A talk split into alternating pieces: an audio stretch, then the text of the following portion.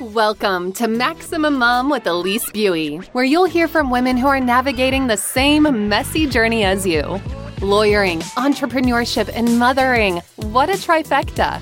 We're here to share tips, resources, wins, losses, and encouragement for moms who are raising a family while building a law firm, so you feel less alone in your journey toward a fulfilling career and being the best mom you can be. Welcome to the Maximum Mom Podcast. And today I have Eve Rodsky. I feel like I'm kind of like interviewing a famous person. She is an amazing author of Fair Play, which is really one of my favorite books I have read in such a long time. Eve, welcome. Oh my gosh. Well, Elise, you and I got to have a little before talk, and why I wanted to be here was because you are the epitome of what I write about in Fair Play. And what I mean by that is a journey through the shock and the awe of what it looks like to have to think having it all means doing it all, to raising 6 kids, to having a blended family, to encouraging independence, to recognizing that adulting is not gendered, to recognizing that doing your laundry and housework for men is an important message, all the way to recognizing the importance of unicorn space, the active pursuit of what makes it you, which you've done and you encourage in your kids. So that's my 20 seconds about Elise that has made me so excited to have you in my life as a spiritual friend that we met on social media, but also because I think so much of your life experience mirrors so much of the interviews I had for the book, and it made me really happy to connect with you.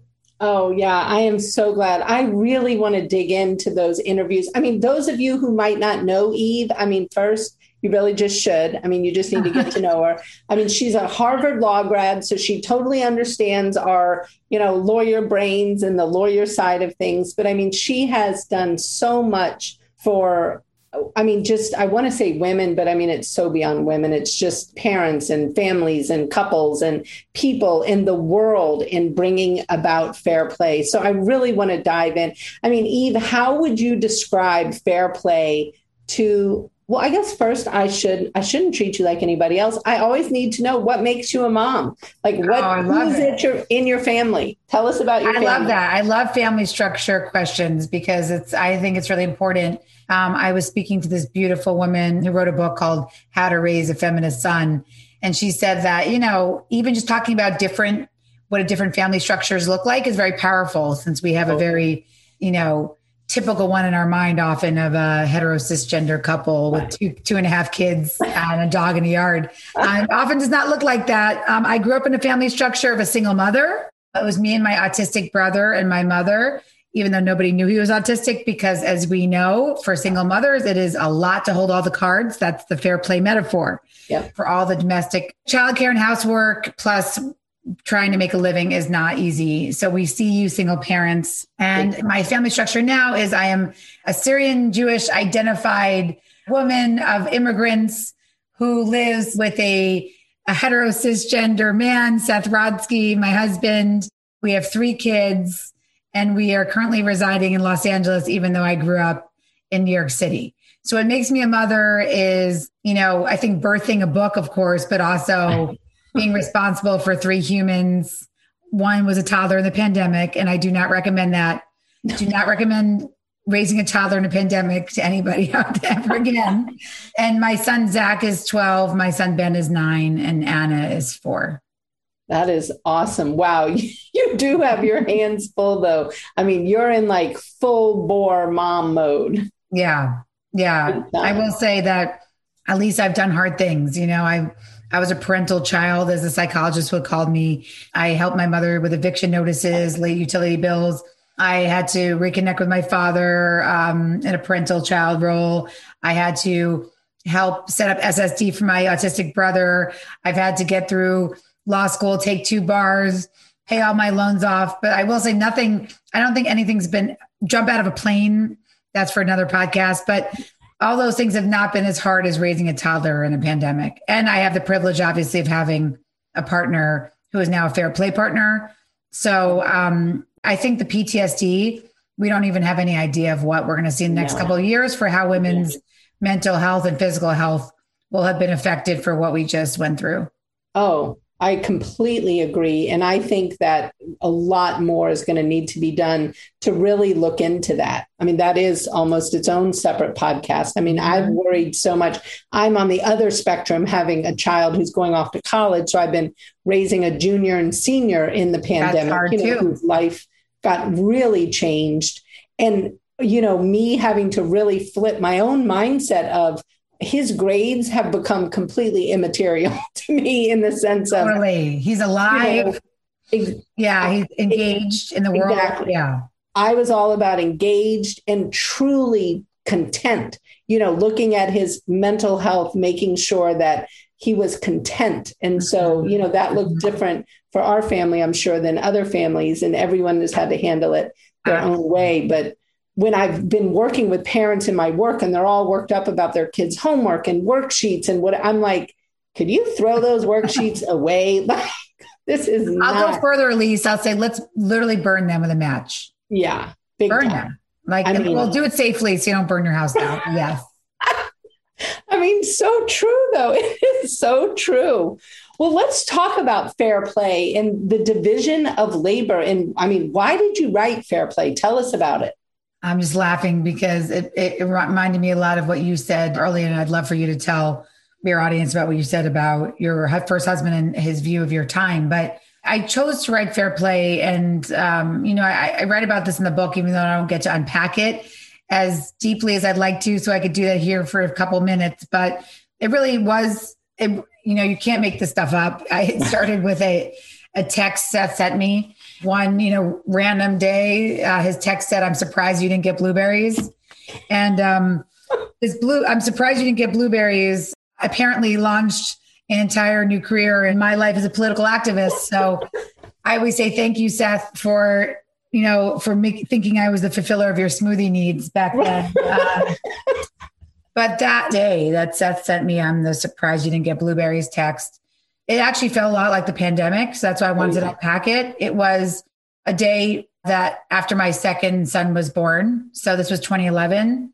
Mm-hmm. So it was my son, Zach, was already back in his toddler transition program.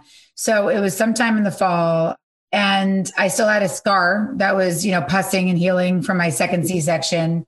I had a diaper bag in the passenger seat of my car, a breast pump in the passenger seat of my car. Ben was home with our nanny at the time, or a babysitter. I can't remember if we had a nanny yet. And then I had the gifts for the newborn baby to return to the backseat of my car. I had started my own firm because I had opted out of the traditional workforce. Right. I say forced out now because language matters. But back then I thought I was really making that choice for flexibility. I had a pen in between my legs because I still mark up everything analog. I don't know how you do things, but I would hit the stop sign because I was in the car because I was racing to get my older son, Zach, at his toddler transition program. And in America, those last 7 minutes, because we really value childcare. Anyway, so every time I would hit the brakes, this pen would sort of stab me in the vagina. And that sort of became my metaphor for that day, just being stabbed in the vagina by a pen. And then Seth sends me this text, "You know, I'm surprised you didn't get blueberries," in the midst of being stabbed in the vagina with a pen. And I was done. At least I was done. I said, you know what? I pulled over. I was like, I'm going to be late to pick up Zach. We don't take traffic lightly in Los Angeles. We don't pull over often, but I couldn't drive. I mean, I was already texting and driving. I was like, I'm going to literally drive this car into a ditch. So I just sat there sobbing, thinking that I did not have the career marriage combo I thought I was going to have. And more importantly, how would I become the default? I call him Fair Play the she-fault, because this is a problem that affects women. I was holding 2/3 or more of what it takes to run a home and family at that time, and working outside the home. And that's a statistic that I was undeniably living, but I didn't know at the time that that is our statistic in America. Women hold 2/3 or more of what it takes to run a home and family, regardless of whether we work outside the home. And so that was it. That put me on a journey of saying, I'm not going to live like this anymore. And I needed to understand before I could change anything what was happening to me. Mm-hmm. And that's what the last 10 years was. It was a awakening, a political awakening, because private lives are public issues. Right. And the more we think things are private and it's just our problem or our fault, then we don't change things. Right. And so it was my understanding and awakening to the fact that society has been built on the backs of the unpaid labor of women. That's been it's not inevitable. It's actually freaking inevitable. And sort of my quest to change it partnership by partnership. I mean, it's so powerful. I have goosebumps listening. I cannot even imagine, but I can. This drive and getting that text about the blueberries, would be game changing as you're dealing with that. Yeah. It still brings up tears sometimes because it was, I think what it comes down to is it was a bigger assumption. And that's, why Fair Play, again, like I say, is a political movement. It started off as a self-help book because, it couldn't be a political movement in the way that I needed to tell my story, because my own unwinding of this did not start as a political movement. It started with deep-seated resentment towards my partner that made me want to leave my marriage, because the only people I saw who were empowered to have men do childcare and housework were my friends who were divorced. Right. Because they were forced to do it. Right. Yeah. And so I kept thinking, this is a terrible family structure idea, because we're already disempowered in family law, in divorce. And so we're going to end up with less financially empowered women. And the only way to get men to do is more work. And so my idea was, of course, some people do have to leave their marriages to get that domestic fairness. But for me, it was trying to understand if I could try to bring equality into a marriage, equity, not even equality, just some unloading of my encumbered mind, then I would at least be doing a service. And so that's what it started off as. It started off as the shit I do spreadsheet. Totally. Which is every type A woman starts with a list. Yep. Absolutely. And then after 9 months of crowdsourcing that with women like you, Elise, who said to me things like, Eve, you forgot Elf on the Shelf. And I'd say, okay, well, I'm a Jew. So yeah, I may have forgotten that. But actually, no. If you go to tab 72, you obviously don't know how to use Excel. Scroll to 72. If you go to tab called Magical Beings, that's tab 72. Scroll down. You got to scroll because you don't know how to use Excel. Underneath Santa, you will see Elf on the Shelf. It's in there. Absolutely. So it was that granular. I finally sent it off to Seth 9 months later, 17, million megabyte spreadsheet. And I didn't even get a word response. I just got the monkey that was covering its eyes, the emoji. Yeah, that was it. See no evil. So I think that was a day, at least I recognized that I had a choice to either resign myself to doing it all, leave my marriage, or get my ass in gear and become my own client. And I think that's why we're talking, because we're both lawyers. Okay. Yep. My specialty is organizational management. I work for families that look like the HBO show Succession, and your audience should feel bad for me. But what I do for those families is I bring not just philanthropic advising, but I bring legal structure and succession structure and governance structure to their most complex organizational decisions. And that was it. That was my journey to say, when I got my ass in gear to become my own client, I realized if I asked one question, it could change the world.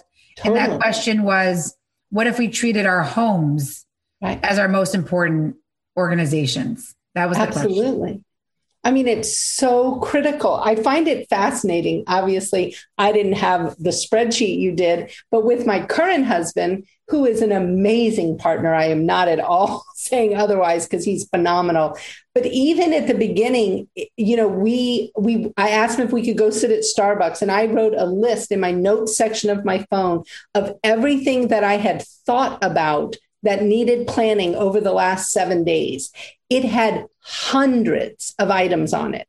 And so I brought it to him, and I was like, you do so many things, but you're always at that execution part. Yep. But not at the beginning of the conception and the planning and kind of like gathering resources, all that. Yet his strength professionally is he's a project manager. And that's conception. You're paid to plan. I'm like, dude, this is your jam. Like you're in your flow here. So we literally sat down at Starbucks and went through this whole list. And I was like, we've got to divvy this up in a way that makes sense for our strengths. Because there's some serious stuff I suck at. So I should not be doing it. Let's be serious. And there is some other stuff that he's not so great at that I should be doing. And so, but when I read your book, I mean, talk to us about that whole idea of real, I mean, ownership of the process. Yes. Well, you just said it so beautifully. That's why I said, that's why I was so excited to meet you, because you were like living fair play in real time. And by the way, you have 6 kids to show that it works, and it took a second marriage to get there. I get it. But, you know, this handbook of positive organizational scholarship is just one of the reasons I lift that up, to show that it wasn't like I had an idea and I was like, this has never been tested before. Right. The idea of organizational management, you know, a lot of business schools are actually called schools of management. I mean, we are actually taught and paid for the conception and planning phase. Actually, the execution phase is not one that we often value as much in our culture. But what was happening was in the domestic sphere, because we don't treat our homes as our most important organizations, I was able to see, when I reframed it that way, it took a lot of the gendered anger out, even though I do bring that back in the beginning of Fair Play. But the system itself is really a system that can work for any family structure. I've tested it with roommates. I have beta testers that are in polyamorous relationships. Mm-hmm. But it's a very simple concept of an ownership mindset. And, you know, it's like saying don't eat sugar, though. It is definitely much easier said than done. Yeah. But the idea was, I kept thinking, well, what if we treated our homes as our most important organization? I know how it wouldn't look. It wouldn't look like deciding who's taking the dog out right when it's about to take a piss on the rug. Right. It wouldn't look like setting the table when we're already hangry and cranky, right? It wouldn't look like the dying and decision fatigue that so many of us do. And so what it would look like is an answer I got from my second most favorite question I've ever asked in the past 10 years in 17 countries. And that was, how did mustard get into your refrigerator? My favorite question. Literally, it's so important. You can take condiments from any culture and sub them out. You can talk to any family about it. But let's center the hetero cisgender family now. I'm talking to women married to men, because again, that's where the problem is. And it's where a lot of our decision making are 70% of the 1% of men who make our decisions have stay-at-home wives, the most traditional family structure imaginable. So that's why I'm centering men and women here. And even though the system, like I said, is celebrating all family structures. But in a typical hetero cisgender relationship, what I would hear in 17 countries, and at this point, thousands of data points, was mustard gets in the refrigerator because me, the woman, knows my second son, Johnny, likes French's yellow mustard, only that kind, on his protein. Otherwise, he literally won't eat protein. And when I go to the pediatrician, they're going to shame me because my child doesn't eat protein. Yep. Okay. I wrote that down saying, I know that. So the thinking and conceiving, that conception is something that's a project management phase. Okay. Yep. So I would write that down. And then I would hear, oh yeah. And then I get stakeholder buy-in from my family for what they need from the grocery list. I mean, I didn't actually hear the word stakeholder buy-in, but that's what I was listening for. Mm-hmm. I monitor the mustard for when it's running low. So again, that was a phase of planning that is typical in the workplace. And then I would finally hear, oh yeah. And then my husband, you know, he goes to the store to get the groceries and the yellow mustard, but he brings home spicy Dijon every freaking time. And Eve, you know, you want me to do this ownership mindset and trust my husband with my living will. Well, the dude can't even bring home the right type of mustard. So then I was stuck, Elise. I was stuck, right? Because, all right, nobody wants to do an ownership mindset because, you know, partner can't even bring them home the right type of mustard. So unpacking all of that as a classic systems failure, which I see in my more complex families, mm-hmm. was something I was able to do easily because I have 10 years of practice working in family organizational structure. And so ironically, that career ended up helping me with developing this system. Yeah. And what I recognized was that if I could break up a system where there's onboarding. And of course, it's not just like a list, like you get the mustard, but really a thorough onboarding of a system where when you own a card, when you own a task, a gamified system, because fair play is a game, mm-hmm. that when you own the card, you do it with full conception, planning and execution. You're not going to get it right at first, but at least the idea of it meant that you're not blaming your partner. And it was just, it became like the light bulb moment in our household where everything started to change, Elise, everything. Oh, yeah. It is so transformational. I mean, I went from being married for 18 years to somebody who had that mindset of, because at the time I was a stay-at-home mom for much of that relationship, was, you know, his time was worth money. My time was not. And I completely agreed with that. I mean, I bought into that hook, line, and sinker and felt like I needed to do everything. And he earned the money. So that was completely fair in my mind. And after, you know, a solid decade or so of that, I was like, whoa, this is intensely not the way I meant my life to go. Mm-hmm. So absolutely.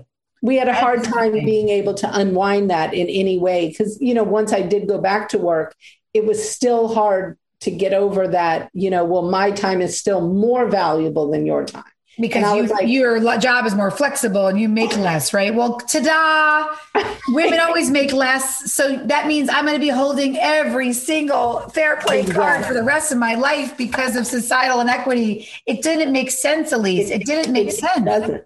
No, it doesn't. We are a family unit. We are here to raise these, you know, children together or your dogs together. And it was this gendered idea around my time, which is why I chose to write to women, because I really, Elise, the game, if there's no shit, societal mud and shit we had to go through, then this would just be sitting on the shelves of the Cards Against Humanity, right? Because it should be very easy to say, hey, you take these and I take these, but it's not like that.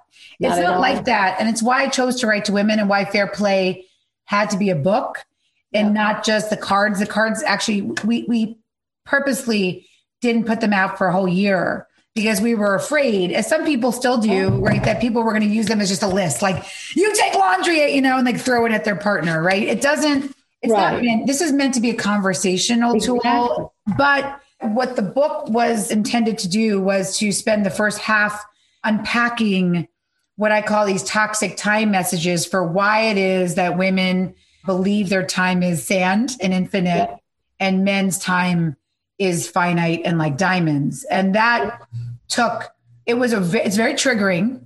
It's obviously something we can't unpack in just one episode, but I will say, you know, you could read the book and come join me and Elise on our social channels. But it really was, for me, the hardest one was, two were the hardest. One was convincing myself that I deserved a voice, even though Seth made more money than me. By the way, now I always say to him, you deserve a voice because yes, you make more money than me, but my job is way more valuable. Like I was helping, I still, to this day, I still have clients. I help them give their money away in the world. Like I structure their giving, like that's more valuable than, you know, your private equity investments.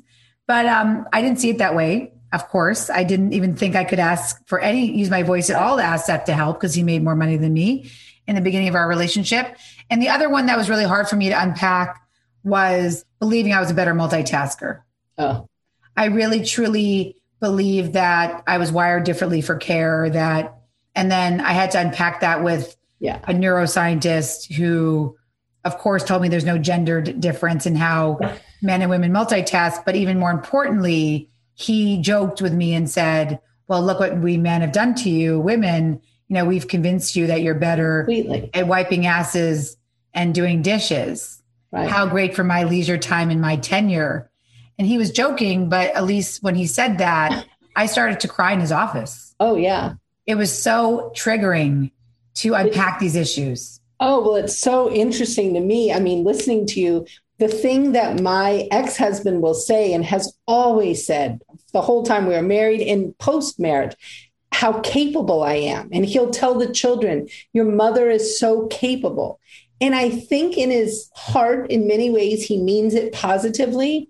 It is so triggering to me because it was the thing that I always felt like, well, this is his way of being like, well, she can do this, but somehow he couldn't. And somehow, you know, because he would get stressed by something and I was able to handle the stress, I should be the one doing it. So I would just take on more and more and more caretaking roles. I mean, I won't bore you with all the people I have caretake for in my family. And it was all based on this. I was so capable. That was never boring. It will never be boring for me to hear who you caretake for your family, because the value of care is the political movement. It is. That is your art legacy. It is what we have to demand that men do for us to get a fair shake in this Earth 2.0. I mean, if we learn anything about the pandemic, right? You know, can we learn that an hour holding our children's hand at the pediatrician's office is just as valuable as the hour in the boardroom? That's what I'm hoping. The Guild is an insanely productive community of lawyer entrepreneurs with a growth mindset who share their collective genius and hold each other accountable to take their careers and businesses to the next level. But in 2021, we are upping the game. In addition to exclusive access to the group, FaceTime with the two of us, discounted pricing for live events, and front seat exposure to live recording and podcasts and video, we are mapping out for members the exact growth playbook with our new program, Maximum Lawyer in Minimum Time. As a Guild member, you'll build relationships and experience content specifically designed to complement your plan for growth. For a limited time only, the Maximum Lawyer and Minimum Time program will be offered for free to all new Guild members. Join us by going to maxlawguild.com. The hour sitting by your child on Zoom trying to help them stay focused in school. I mean, and we see so many women who have left the workforce because of the pandemic, which is just so painful to me on so many levels. I mean, just so many levels. As a business owner, I mean, I feel so strongly around the issue of flexibility and providing a working environment that works for women's actual real lives. That's not based in some kind of weird utopian existence that is not an existence. And when I see how many women have left the workforce because of employers that are not and have not been flexible about moms, mostly, who have been educating these children for 15 months, I literally want to like scream and poke people's eyeballs out. Absolutely. And I want to say to employers, if you're listening, or leaders, hold your fucking horses. I mean, it's crazy. Yeah. The eagerness to just jump back into the way things were, you're returning to office on July 1, the not communicating with employees to passive aggressive communication. It is ironically the same communication I caution against in Fair Play, which is, passive aggressive. The Washingtonian CEO, who's a woman, she wrote an op-ed about her employees coming back to the office. She never even spoke directly to them. We're just not used to having difficult conversations, Elise. And I think not at all. Honestly, the systems part of the Fair Play, right? The idea that when Seth heard, oh, of course, if I'm in charge of extracurricular sports, I can't believe I've been saying that by getting them to the Little League field and not recognizing that you're serving the kids for what friends they want to play with. You've been researching leagues. You've been Xeroxing 5 copies of their birth certificate to hand to me. You've been on an 85-person text chain to get them to practice, and you're arranging a coach's gift and like a after season party. Like, whoa.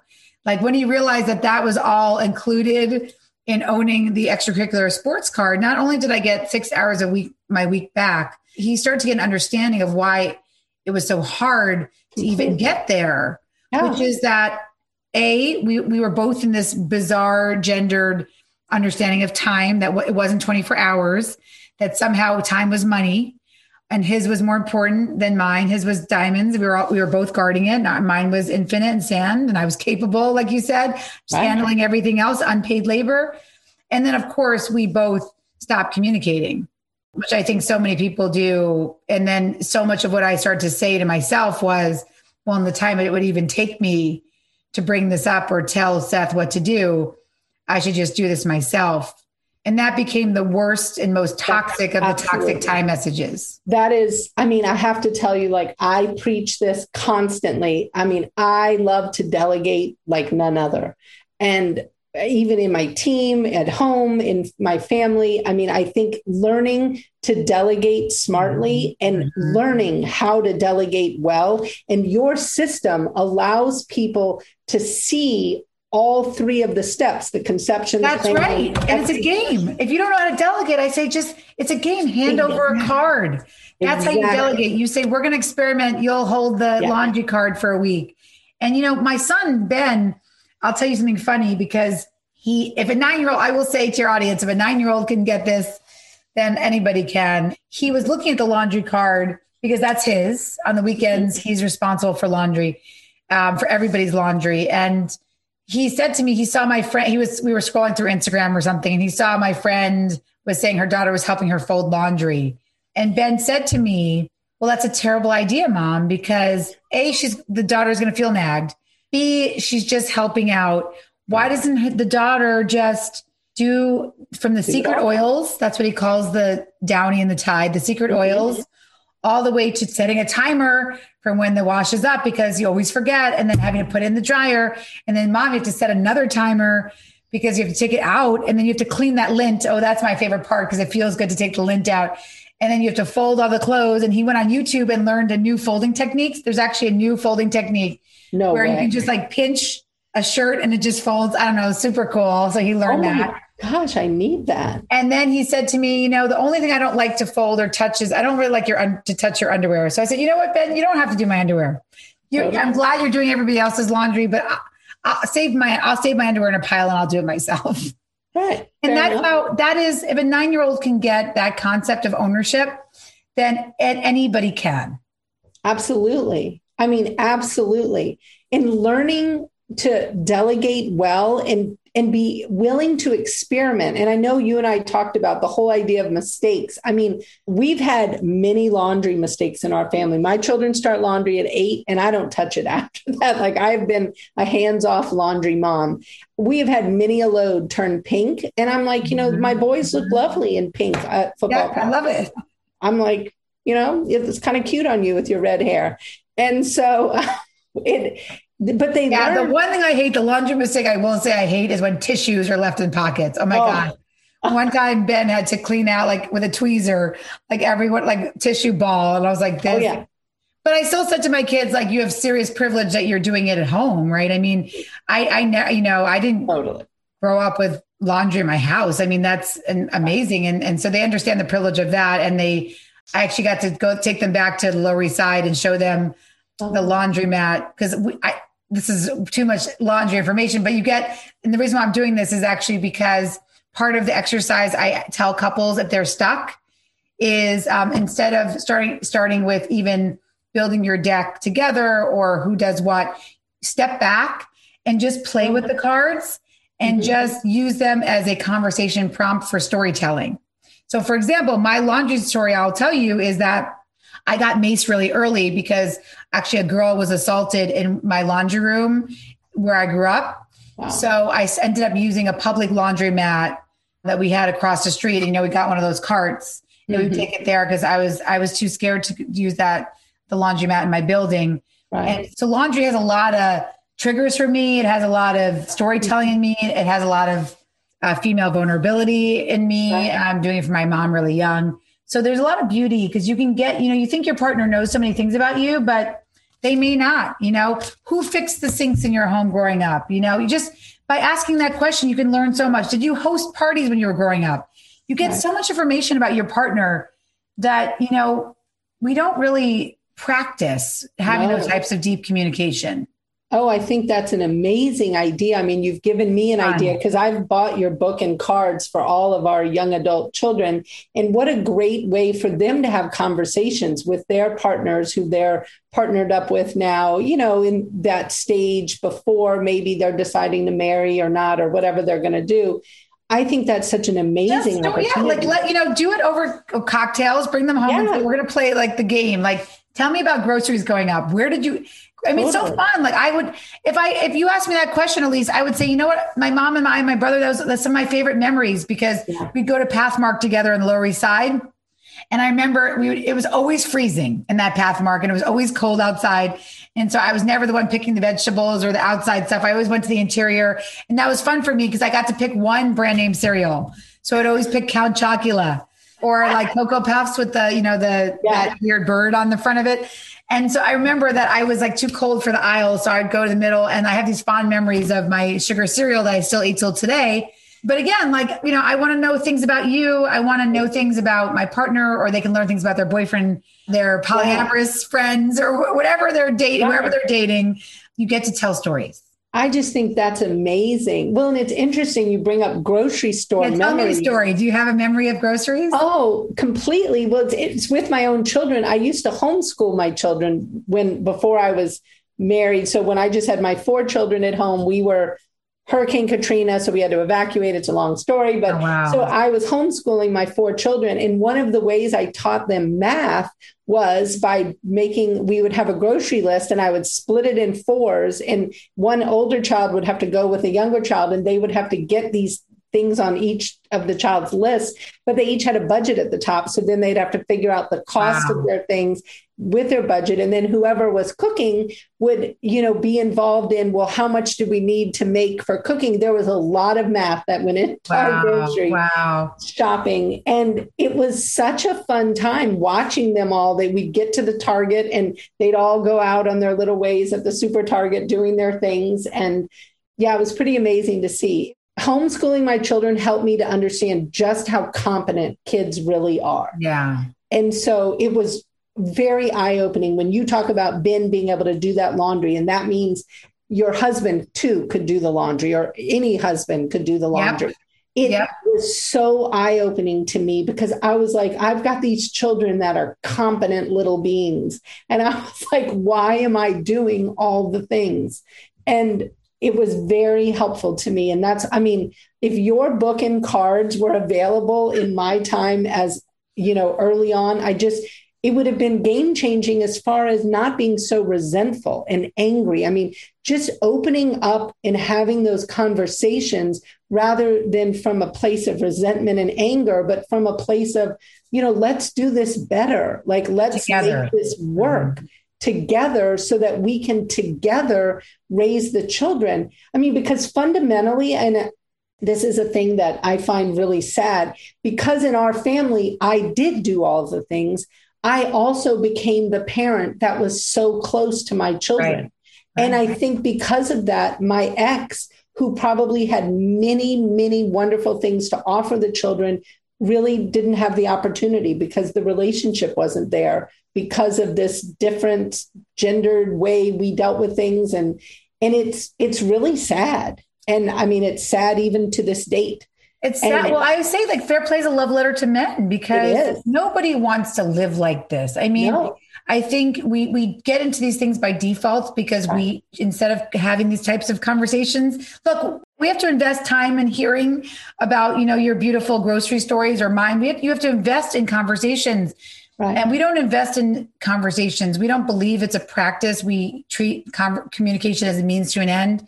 I talk about this a lot in my mediation practice, that the idea of communication as a practice is not typical. Right. And so the more we can look at it as we're just practicing, it doesn't have to be perfect. We can walk away. It gets better. But like you said, but we have to get to that table. We have to get rid of the assumptions. And so often the assumptions of gender or money in same-sex couples end up taking the place of actual conversations of who wants to do what.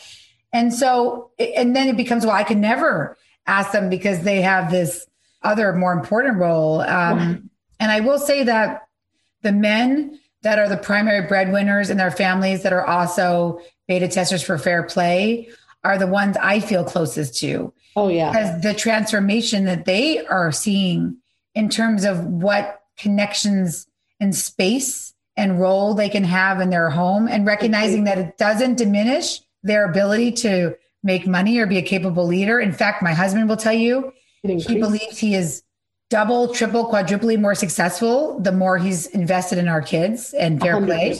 Yep. And it's because he has things to talk about to his colleagues. He can be a deeper person. He can thread deeper with people. He has stories. He has humanity. Humanity is everything.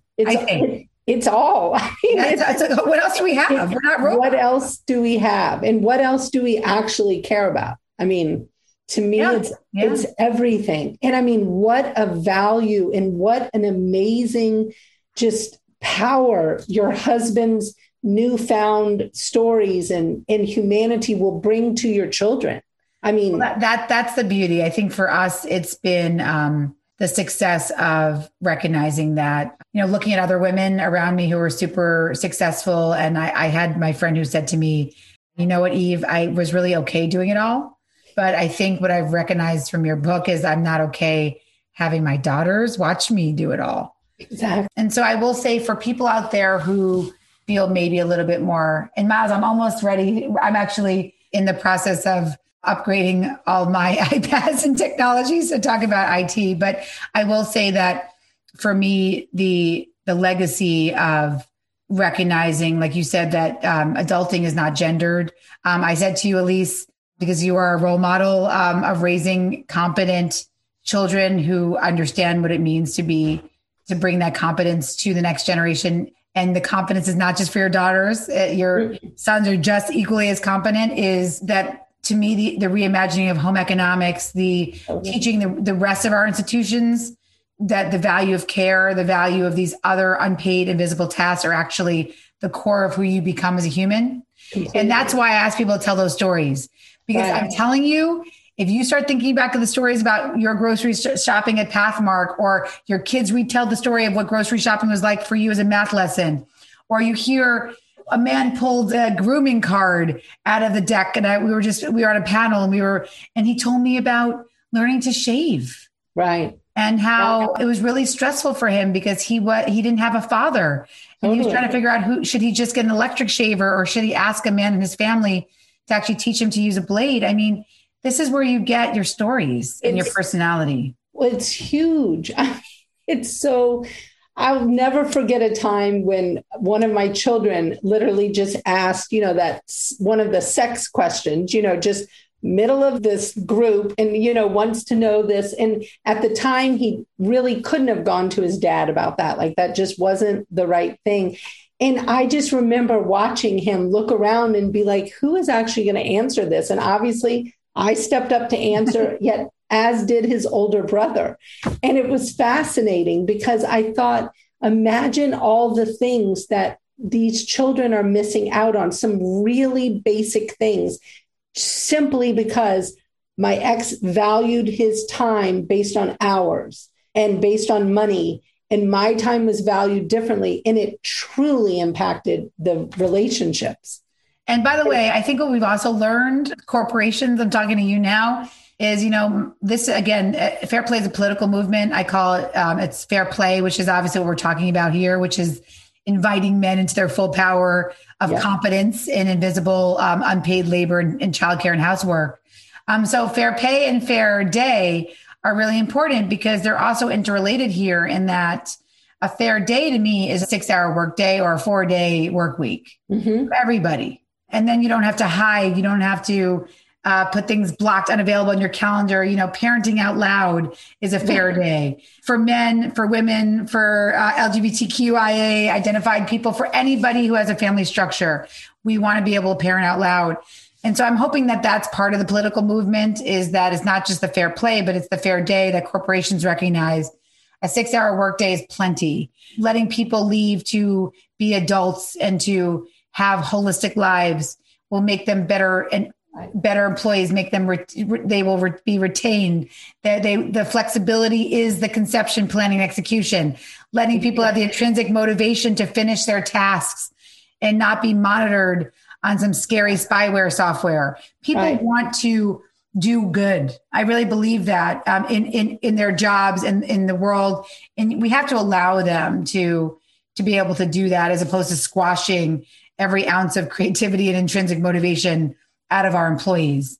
Well, and I believe that Ideal Worker does that. We have to ask our employees. Yeah. I mean, I feel like so many employers miss just asking your employee, what do you need? What do you want? Wow. What is a fair day to you? What is a great day to you? How can we make that happen? And I think it is so important just to have those conversations with our employees, and then create policies and office culture that allows employees to do what's right for each person, because it doesn't always look the same in your office. No. And that's people, that 100%. Flexibility is in the eye of the beholder.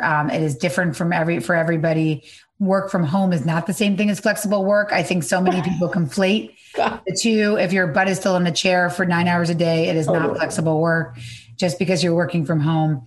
And so I think, like you said, for me, it's a lot about flexibility and predictability, where people can feel psychologically safe to be able to predict their schedule so that they know when they can plan, because people really like to be able to plan. And I think that's why M&A attorneys, we burn out the fastest. And litigation is hard too, but M&A is really hard because you can go from having nothing on your plate to a deal that ramps up that needs to close in 3 days. And it's so, I remember it being so stressful, we couldn't plan. So the more you can be predictable, the more you can be flexible. But like you said, Elise, ask the questions. What does a fair day look like to you? Right. How much more powerful is that as a question, as opposed to saying July 1st, we're just get ready. We're all coming back to the office. Right.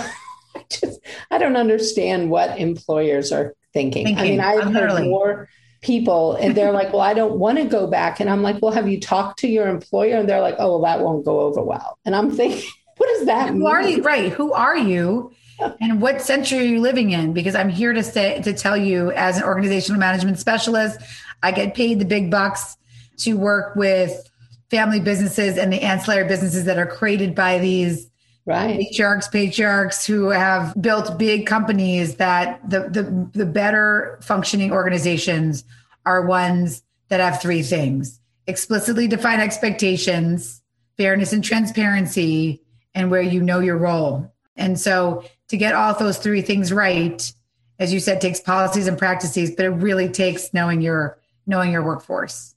And constantly asking and realizing that if you asked once 6 months ago, that isn't necessarily the same answer today.